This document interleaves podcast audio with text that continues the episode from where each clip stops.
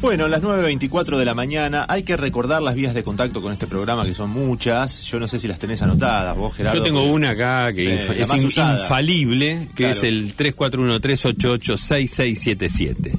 Bien. Ahí no le raje. Ahí no se equivoca No nadie. No, está no, el WhatsApp, está el todo. Telegram. Podés mandar, mira, WhatsApp, Telegram, mensaje de texto, creo que fax también puede Sí, mandar. también. No, el fax me Eh, parece que ya quedó ¿eh? en desuso el fax, pero... Ah, bueno, pero si querés mandar uno. mandar, no ese es el teléfono tampoco, pero eh, bueno, mándelo. Y por otro lado tenemos también redes sociales, ¿no? El Instagram, el Sí, Facebook sí. y en un rato va a haber sorteos allí en esas dos redes. Claro, sí, sí, sí. Y el Twitter. Importantísimo. En todos lados, como la marca de la almohada, nos encuentra. Ujú. Muy bien. Bueno, vamos a comenzar a hablar de uno de los temas del día, ¿no? Ajá, estaba en los títulos. Estaba en los títulos más importantes porque la Cámara de Diputados ayer le dio la media sanción a una reparación para el colectivo travesti trans, para la comunidad travesti trans de la provincia de Santa Fe. Ahora hay que ver qué pasa en el Senado, pero bueno, ya hay una celebración y un festejo, ¿no? De sus integrantes porque esto abarca a todas aquellas personas que hayan sido eh, perseguidas por las fuerzas de seguridad entre 1983 y 2010, por lo que se conoció como la ley de moralidad pública, digamos, esto es post-dictadura y Sí. por la- las fuerzas de Claro. seguridad generalmente de la provincia de Y Santa lo que Fe. pasa es que quedaron muchas leyes de la dictadura. Claro. Y entonces, hasta que hasta que se fueron removiendo, pasó tiempo. Y la policía seguía actuando Claro. como en la época de la dictadura. Sí, sí. Por ejemplo, estaba el tema de vagancia, por ejemplo. Mm. ¿no? A las prostitutas las arrestaban y el cargo era vagancia. Estaba parada en una esquina. Sí, y merodeo, vagancia, había como Sí, distintas figuras sí. que... Sí, eh, vagancia era una y, y por eso te llevaban, te podían llevar este, y tenerte ahí pe- comiéndote una mansadora, en el mejor de los casos, ¿no? El tiempo que quisieran y eso. Bueno, imagínate que la última está, que digamos, la, la- la última ley que, que fue la que justificó la persecución eh, finalizó en 2010, digo, no hace tanto tiempo. Ajá. Pero bueno, vamos a hablar con Carla Ojeda y Máxima Salazar, que son integrantes de la comunidad travesti trans de Rosario, que están en el estudio de Radio Universidad. Carla, Máxima, ¿cómo andan? ¿Qué dicen? Hola, buenos días. Buenos días a todo el plantel, buenos días a toda la audiencia. Buenos días, ¿cómo en la- están? en la Buenos días, Bueno. muchas gracias por la Al invitación. contrario, me imagino que ayer debe haber sido una jornada de movilización, estuvieron siguiendo la, la sesión de diputados. Sí, claro, viajamos allá, Ah, esto preparando una semana antes porque sabíamos que se venía la sesión. Después de un largo trabajo que en realidad fue corto también para lo que son los proyectos de ley, eh, desde el año pasado que venimos militando este proyecto que, bueno, se armó una mesa a nivel provincial, que trabajamos, eh, digamos, este, colectivamente lo que tiene que ver cada eh, artículo de esa ley y la fundamentación, este, pensadas por nosotras para nosotras, junto al abogado Matías Gómez, un abogado militante eh, de derechos humanos, y después de tenerlo, digamos, ahí como cocinado con todas este, las compañeras y compañeros de acuerdo, eh, por supuesto que eh, convocamos a la diputada Matilde Broera, que fue la que ingresó digamos, a la Cámara de Diputados, que también, bueno, como muchos conocen, ella tiene un largo recorrido en lo que tiene que ver el, el trabajo de, de- de- de derechos humanos, ¿no? ¿Qué dice el, el proyecto de ley? Digamos, que, ¿cuáles son los argumentos y también eh, qué significa en la práctica? Eh, bueno, hay como dos cosas ahí que me gustaría remarcar. Primero, digo, esto es lo que dijiste vos, lo, la persecución sistemática del Estado y las expulsiones de los derechos básicos, las instituciones y todo esto que ya sabemos de la colectiva travesti trans, fundamentado en, en este proyecto. Y también, digo, sus artículos eh, que tienen que ver justamente con eh, la reparación con dos eh, económica con dos mínimas de sueldo y también la cobertura en la salud de IAPOS que esté garantizada y plasmada en, es- en- en- en esta ley. Eh, también este esto de em, pensar en que si nosotras desaparecemos por la corta edad eh, promedio de vida, que en la actualidad sigue siendo la misma que siempre hablamos aquí en la radio, que es de 35 a 40 años, eh, que quede, digamos, como eh, para algún familiar, e hijos, hijas.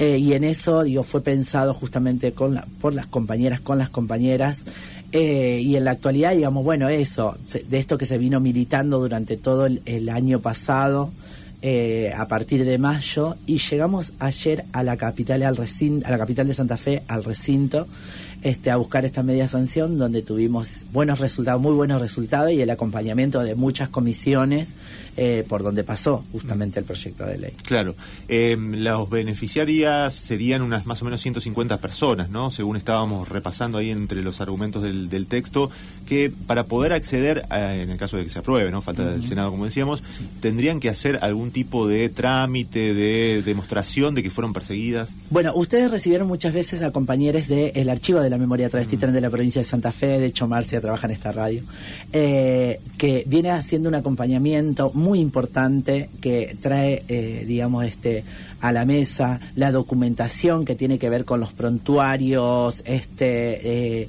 las causas, las detenciones de moralidad pública, los libros que tienen que ver este, con el Poder Judicial y los dos este, mm, eh, juzgados de faltas que funcionaban en ese momento.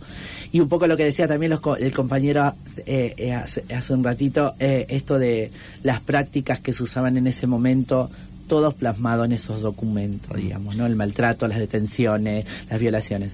En eso eh, bueno, me fui por las ramas de lo que me preguntaba, pero, no, sin salirme del contexto. Ser como eh, justificar, digamos, o ah, mostrar, o llevar un lo que digo, esa documentación, digo, hay, hay el, el, proyecto también hay que preguntarse por qué es provincial, ¿no? Porque, digo, acá hay una cuestión que tiene que ver con compañeras que ya han vivido, digamos, esta reparación, que están reparadas, que tiene que ver con un nexo y una ampliación de derechos con, con presos políticos de lesa humanidad en época de dictadura.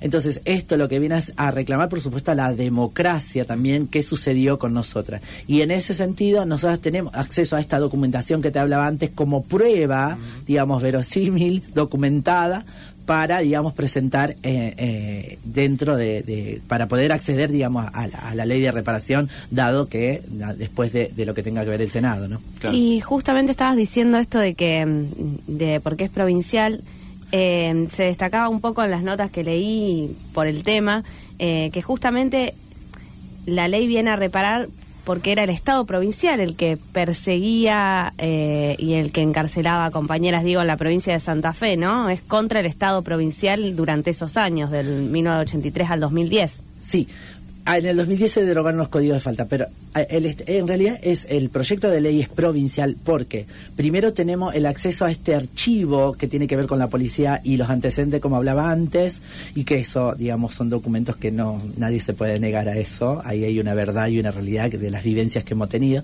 pero también están las compañeras reparadas, digamos, y porque el tema de la policía y las prácticas que traían de la época de dictadura sucedió en todo el país. De hecho, en Buenos Aires el 25 de mayo del mes pasado, eh, compañeras que marcharon justamente por esta reparación histórica y porque eh, la quieren armar obviamente a nivel nacional. La policía es provincial, entonces lo que hacemos nosotros es articular con otras provincias pasando este proyecto y trabajando conjuntamente, colectivamente, porque obviamente creemos que es así, no hay otra forma si no lo hacemos colectivamente. Y entonces brindar, digamos, de alguna manera y trabajar colectivamente, articuladamente con otras provincias para que esto suceda en otros espacios, no en otras provincias.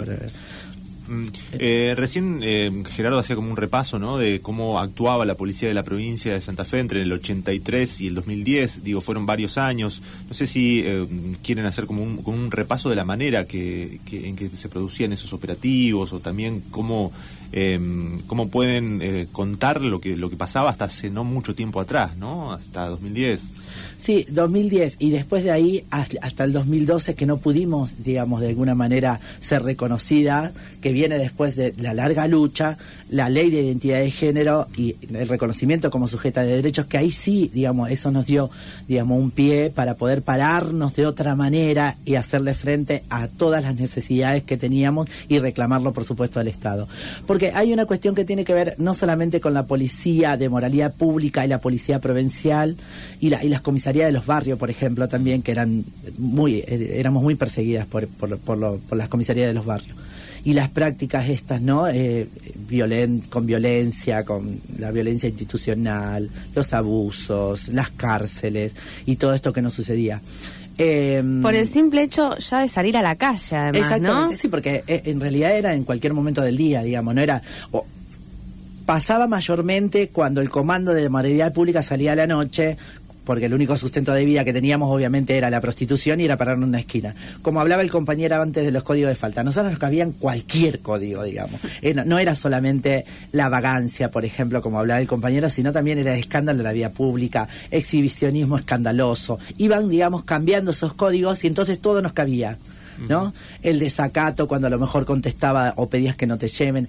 Después todo lo que se sufría, digamos, estabas parado en una esquina o ibas en el, en el día venías a comprar. Puedo contar una anécdota de la Galería Cassini cuando veníamos a comprar ropa con mi prima, que también era trans, nos metimos a comprar ropa a, un local y cuando nos dimos vuelta estábamos rodeadas de policía. Mi prima la verdad que no sé cómo hizo, pero desapareció, se fumó y yo fui, me llevaron presa con la bolsita y la ropa que había comprado y estuve presa siete días por el simple hecho de ir a comprar por ser travesti, obviamente, y esos artículos de falta. Y así, y en la noche eran las coimas, cuando no, no pagabas la coima te llevaban detenida, si querían te cobraban la coima y también te llevaban detenida, los abusos en la comisaría cuarta cuando cumplías condenas, los golpes que a veces cuando no querías que estabas hartas de ir presa allá y te golpeaban porque no querías subir al patrullero o al, a, los móviles de moralidad pública. Y esto sucedía al otro día de llevarte detenidas a la comisaría o a jefatura de moralidad pública, ibas al otro día al juzgado de falta, el juzgado de falta, según la vestimenta que tenías, te ponían los días que tenías que ser arrestada y depende también las, las veces que haya caído en el mes. A veces a lo mejor nos pasaba, y les pasaba a compañeras que a lo mejor estaban dos, dos meses detenidas, salías dos días estaba ahí porque tenías que volver a trabajar, porque el único sustento era la prostitución, tenías que volver a apretar en la esquina y resulta que volvías a caer presa y tenía dos o tres o un mes estando presa nuevamente y así. Y así también con los alquileres, con las pensiones, porque no en cualquier lugar te alquilaban porque era travesti justamente. Em, ahora, digamos, el, decíamos que falta el Senado, me imagino que debe haber ahí como una preocupación también de ver cómo se trata, como cuáles son los tiempos, sobre todo, si se suman las voluntades. ¿Qué, esperan ahora de la próxima etapa, de cómo seguir la militancia? Bien, eh, nos dicen, todo el tiempo nos están diciendo que son gorilas, que son gorilas. sí, que son gorilas, que son dinosaurios y como que la, tenemos difícil. Difícil la tenemos desde siempre. Mm. Entonces, eh, como dice una compañera, eh, caminamos en el barro con, con, taco aguja y no, y no nos enterramos. Entonces, esto es una lucha más, simplemente mirarlo de este lado y como decía Carla, es hacerlo de forma colectiva, no, no queda otra. Y, y es esto, digamos, todo lo que surge, todo eh, proyecto, ley, todo lo que, que tenemos es, es desde la perspectiva y la mirada travesti trans y que fue lo que sucedió ayer, digamos, esa mirada y perspectiva que solamente nosotras podemos eh, aportar a la política, eh, interpelamos a, los diputados para que pueda ser un voto positivo. Y pensamos que va a ser de la misma forma, eh, más allá, que seguramente va a ser ardua, pero eh, vamos a dar batalla. Ayer fueron 28 a favor, eh, 6 en contra y 10 abstenciones. Eh, ¿qué, escucharon en los argumentos de los 6 que votaron en contra y los 10 que no se abstuvieron? ¿Qué dijeron? Eh, bueno, los 6 que votaron en contra no Que los podemos decir. Sí, sí, sí, claro, puedes decirlo. sí, por favor. Acá tenemos a la, bueno, sí, la avanzada negacionista que, que viene encabezada por la diputada María Granata eh, sus ex compañeros del bloque, que son Nicolás Mayoraz y Natalia Armas Belavi. Eh, también yo tengo que votó en contra Walter Guione, eh, bueno, que había ingresado en la lista de Granata, pero después se pasó al macrismo, y la diputada del PRO, Ximena Solá. Exacto. Sí, ah, eh, bueno, esos ahí, son los votos en contra. esos son los votos en contra. Exacto, negativo. Y claramente ahí quien encabeza, digamos, una de, las de los bloques eso es Amalia Granata, que es una no solamente negacionista, sino también eh, digamos, tiene, no sé cómo existe tanto odio en una persona, digamos, hacia la comunidad travesti trans, digamos, porque en realidad su transodio transciende justamente por esta cuestión de que fomenta lo que tiene que ver el odio hacia la población travesti trans. Es un antiderecho, está en contra de, de, todo lo que tenga que ver ampliar derechos hacia la comunidad y propiamente es esto, legisla únicamente para un sector de la sociedad. Eso creemos. Y después, por supuesto, hubo 10 ate- abstenciones, Ah, sí. con lo cual también ahí me parece que hay un sesgo también de negacionismo, porque claramente si hablas de una población que tiene, eh, digamos, pruebas, documentaciones donde hablan de un derecho que fue negado, de muchos, de derechos básicos que fueron negados para la colectiva travesti trans, negar eso, digamos, de absteniéndote, me parece que no está bueno y eh, claramente eh, esto queda evidentemente de que hay una negación ahí que no está buena. Sí, no involucrarse Y- exacto. también implica una postura política. Exactamente. Y además, bueno, también contar una anécdota de lo que sucedió en el Parlamento ayer, que la justamente Amalia Granata pidió que se votara después de que sucedió la votación, que eran 27 votos positivos, eh, pidió que vuelva a votarse porque los que estaban presentes no cerraba, digamos, los números que habían votado. Y se Entonces más. se vuelve a votar y, y- y luego salen 28. Para nosotras igualmente eso es como nada. Y esto de la media sanción tiene que ver con, digamos, la justicia media,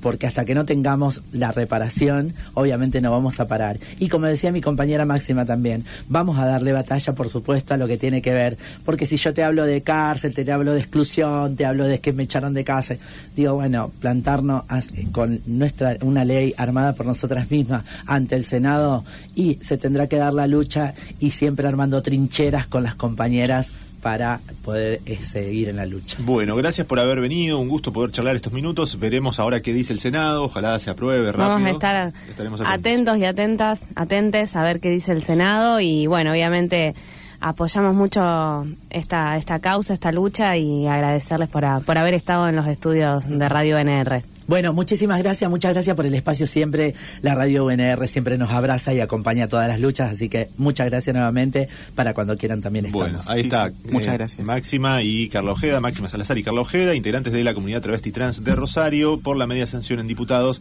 de esta ley de reparación.